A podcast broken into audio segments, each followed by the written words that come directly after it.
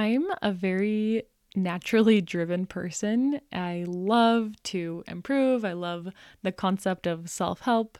And I'm guessing if you're listening to this podcast, that you're that kind of person too. And because of this, I handle New Year's resolutions very differently and really just goals in general, which basically means I don't really make resolutions and I don't set goals in the typical way. And in this episode, I'll be sharing more about what I do instead to change and improve as a person. Do you ever find yourself turning to your phone without even thinking about it? Or do you get sucked into scrolling and regret not using that time for something else? You are not alone. I'm Alex, a screen time mentor for young moms, and I'm here to help you get a grip on your own screen time so you can be present, intentional, and live a more fulfilling life. Welcome to the Mindful with Media podcast. Hey there, friend. If you haven't already, would you send me a message you can either DM me on Instagram or email me. My email is alex at mindfulwithmedia.com and just introduce yourself. I would love to get to know you better. That's one of my favorite parts about this business is connecting with you on an individual level. Before we get into the topic today of how to actually change and improve as a person without setting goals in the typical way, I want to share about a workshop that I'll be holding on Thursday, January 4th. And it is all about how to make radical and powerful changes, but in a peaceful way, in a way that actually lasts.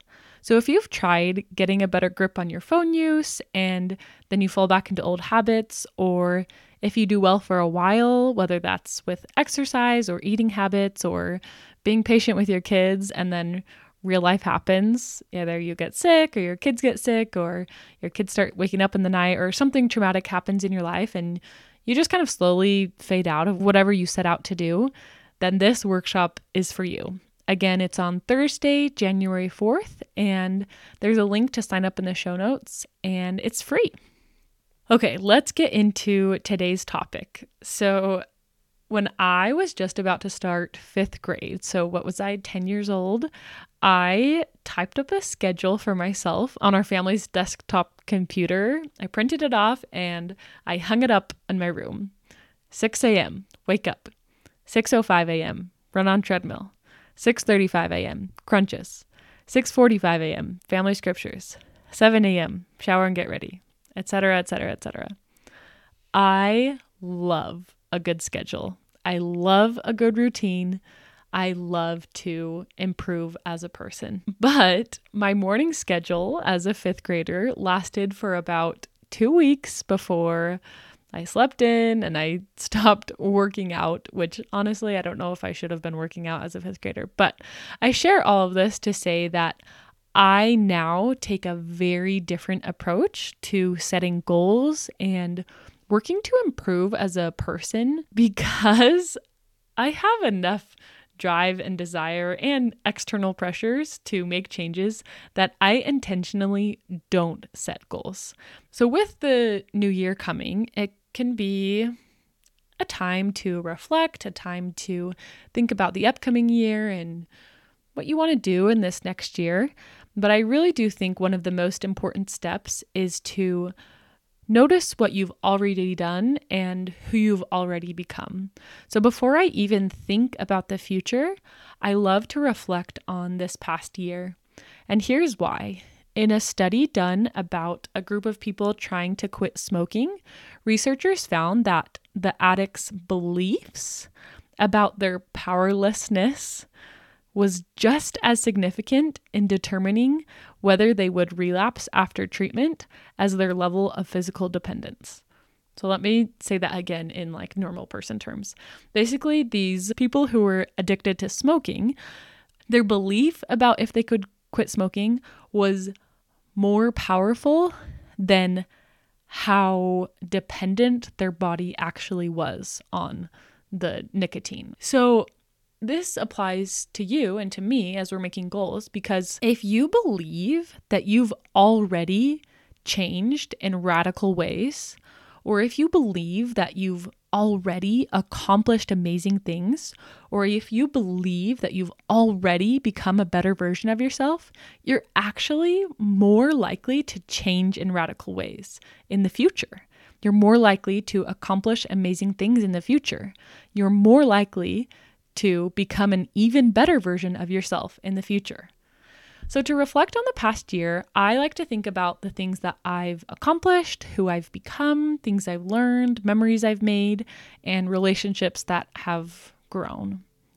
And it's interesting as I do this because the things that I accomplished, I ran my first half marathon post kids, I spent 500 hours outside in a span of six months.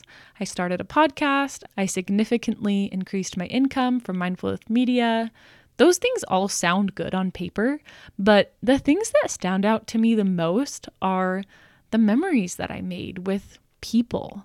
Like the first time I took both of my kids hiking this summer when I went to Silver Lake with a couple friends. I'm like getting emotional thinking about it.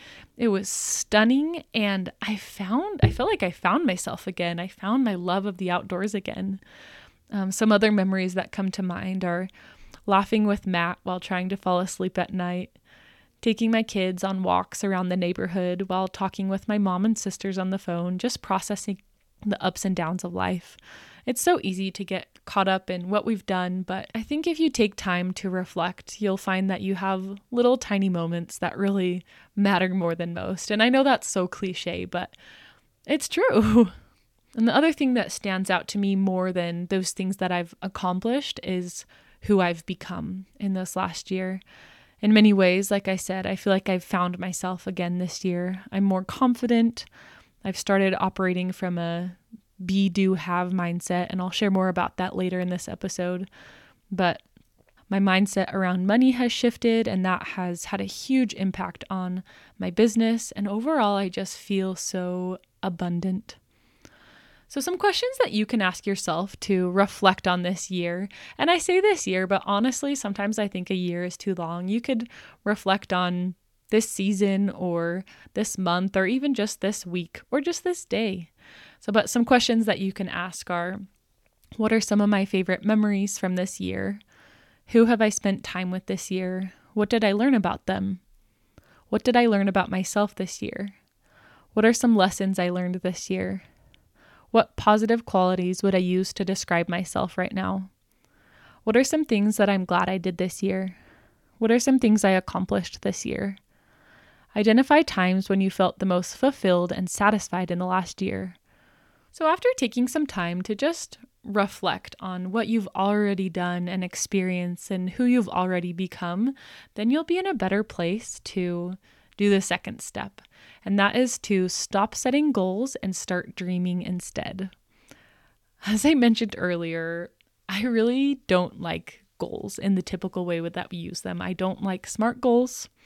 What does that stand for again? I think specific, measurable, attainable, relevant, and time bound. I do understand why those are good things, but instead of setting these smart goals, I like to dream. And if you have a practical brain like mine, it's really easy for me to start thinking about the future or wishing for things, but I never really let those wishes be an actual reality and a real dream for me. They're just wishes, just, oh, that would be nice or something. And it's almost like my brain is protecting myself from being disappointed. And there's actually a term for this called the upper limit problem. And Gay Hendricks, he wrote a book called The Big Leap. And I have not read it, but I think it's in this book that he teaches about this concept. And basically, this upper limit problem is this idea that in each area of our lives, whether that's our career or the amount of money we have or our relationships with other people or the amount of love we feel or just success in general that we have this like perceived cap on how much we are allowed to have as an individual. And one of my favorite ways that I've recently found to try to break these upper limits that I subconsciously have for myself is to take some time to journal and answer some prompts that I got from Amber Smith. And these two questions are really powerful if you take the time to answer them. The first one that Amber shares that you can answer is If anything were possible, what would I love? Isn't that just fun to think about? And I took some time to to write that. If anything were possible, what would I love? And I wasn't going to do this, but maybe I'll share some of my things that I wrote down. Let's see. Some things that if anything were possible that I would love because your mind will start to protect yourself. You'll say, "Well, you know, money gets in the way or my situation right now with my kids or whatever situation it is, like as soon as those start to come up, just like, nope, if anything were possible, what would I love? And these are some things that I wrote down. I would love to speak at retreats. I would love to frequently ski as a family. I would love to randomly and anonymously send people DoorDash gift cards. I would love to randomly and anonymously drop off money to people. I would love to be the go to person for personal phone use help. I would love to run the Boston Marathon. Those are just a few of the things that I wrote down on my list of if anything were possible, what would I love? So, another question that Amber suggests that you can journal about to help your mind get into this dreaming mode and break those upper limits is wouldn't it be cool if? Wouldn't it be cool if whatever it is? And you don't have to be married to these ideas. It's just letting your mind dream and and break those upper limits that you might subconsciously have for yourself. The final thing that I want to share today about how I change and improve as a person is once I've let myself go into this dreaming mode and I've started to break down those upper limits, then I start operating from a be, do, have mindset. And this is something that I also learned from Amber Smith, but I believe that Stephen Covey is the one who originally made this idea popular. And this concept is that most people operate either from do, have, be, or have, do, be. So, this first one, people who operate from do, have, be, and I would say I am prone to this that it's this idea that if I do more or if I do this, then I'll have more or I'll have something, and then I'll be happier or I'll be whatever it is. And this is why I think I don't like traditional goal setting, is because it stems from this do, have, be mindset where if I do this, then I'll have this, and then I'll be this. If I do work out every day, then I'll have a healthy body, and then I'll be fulfilled, right? So that's one approach that I think most people use that approach, do, have, be. Another approach that a lot of people use is have, do, be. So this is where people say, once I have more time, or once I have the house to myself, once my kids are older, or once I have a house with more space, or once I have whatever it is, then I'll do whatever it is and then I'll be happy, right? So I think another example with that have to be would be like once I have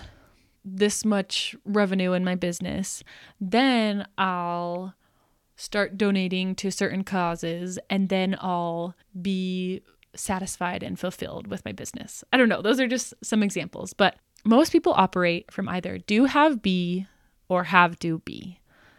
But powerful change happens when you live your life from a mindset of be, do, have. So, how you do this is you'll look at your list from the second point that I touched on, where you wrote down some of your dreams or wouldn't it be cool ifs, and then think about how you would feel, how you will feel when that's your reality. Will you feel peace? Will you feel fulfilled? Will you feel calm? Will you feel joyful? Will you feel connected? How would you feel when you interact with your kids when that's your reality? How would you feel while you're doing your dishes when that's your reality? And then practice being that way now. That's the first step is to be fulfilled, be abundant, be calm, be joyful as if that's already happened. And that will naturally impact what you do, which will bring you the results that you actually want. That's how you operate from be, do, have. And I was actually just coaching a client on this topic, and they shared that we weren't even working on phone use stuff. Like that was, we, you'll find that when you work with me one on one, that you might come to me because you want help with your phone use or media use or things that I talk about regularly, but that honestly kind of goes to the side because of this. So, this client shared with me that once they started living with a be, do, have mindset, their desire and their tendency to regularly watch YouTube videos has completely gone away. And if you're interested in working one on one with me, I actually have openings right now. So you can reach out to me and see if that would be a good fit. But this concept of be, do, have will really help you to change who you are instead of change just what you do. These are just a few of my many thoughts on this topic of making radical changes in your life, which is why I invite you to join me in the free workshop Thursday, January 4th, and a replay will be sent out if you can't make it live. And we'll be touching on some really powerful things, like I said, how to make radical and powerful changes in your life in a way that feels peaceful and true to you. And I'll include the link in the show notes for how to sign up for that. Thanks so much for being here.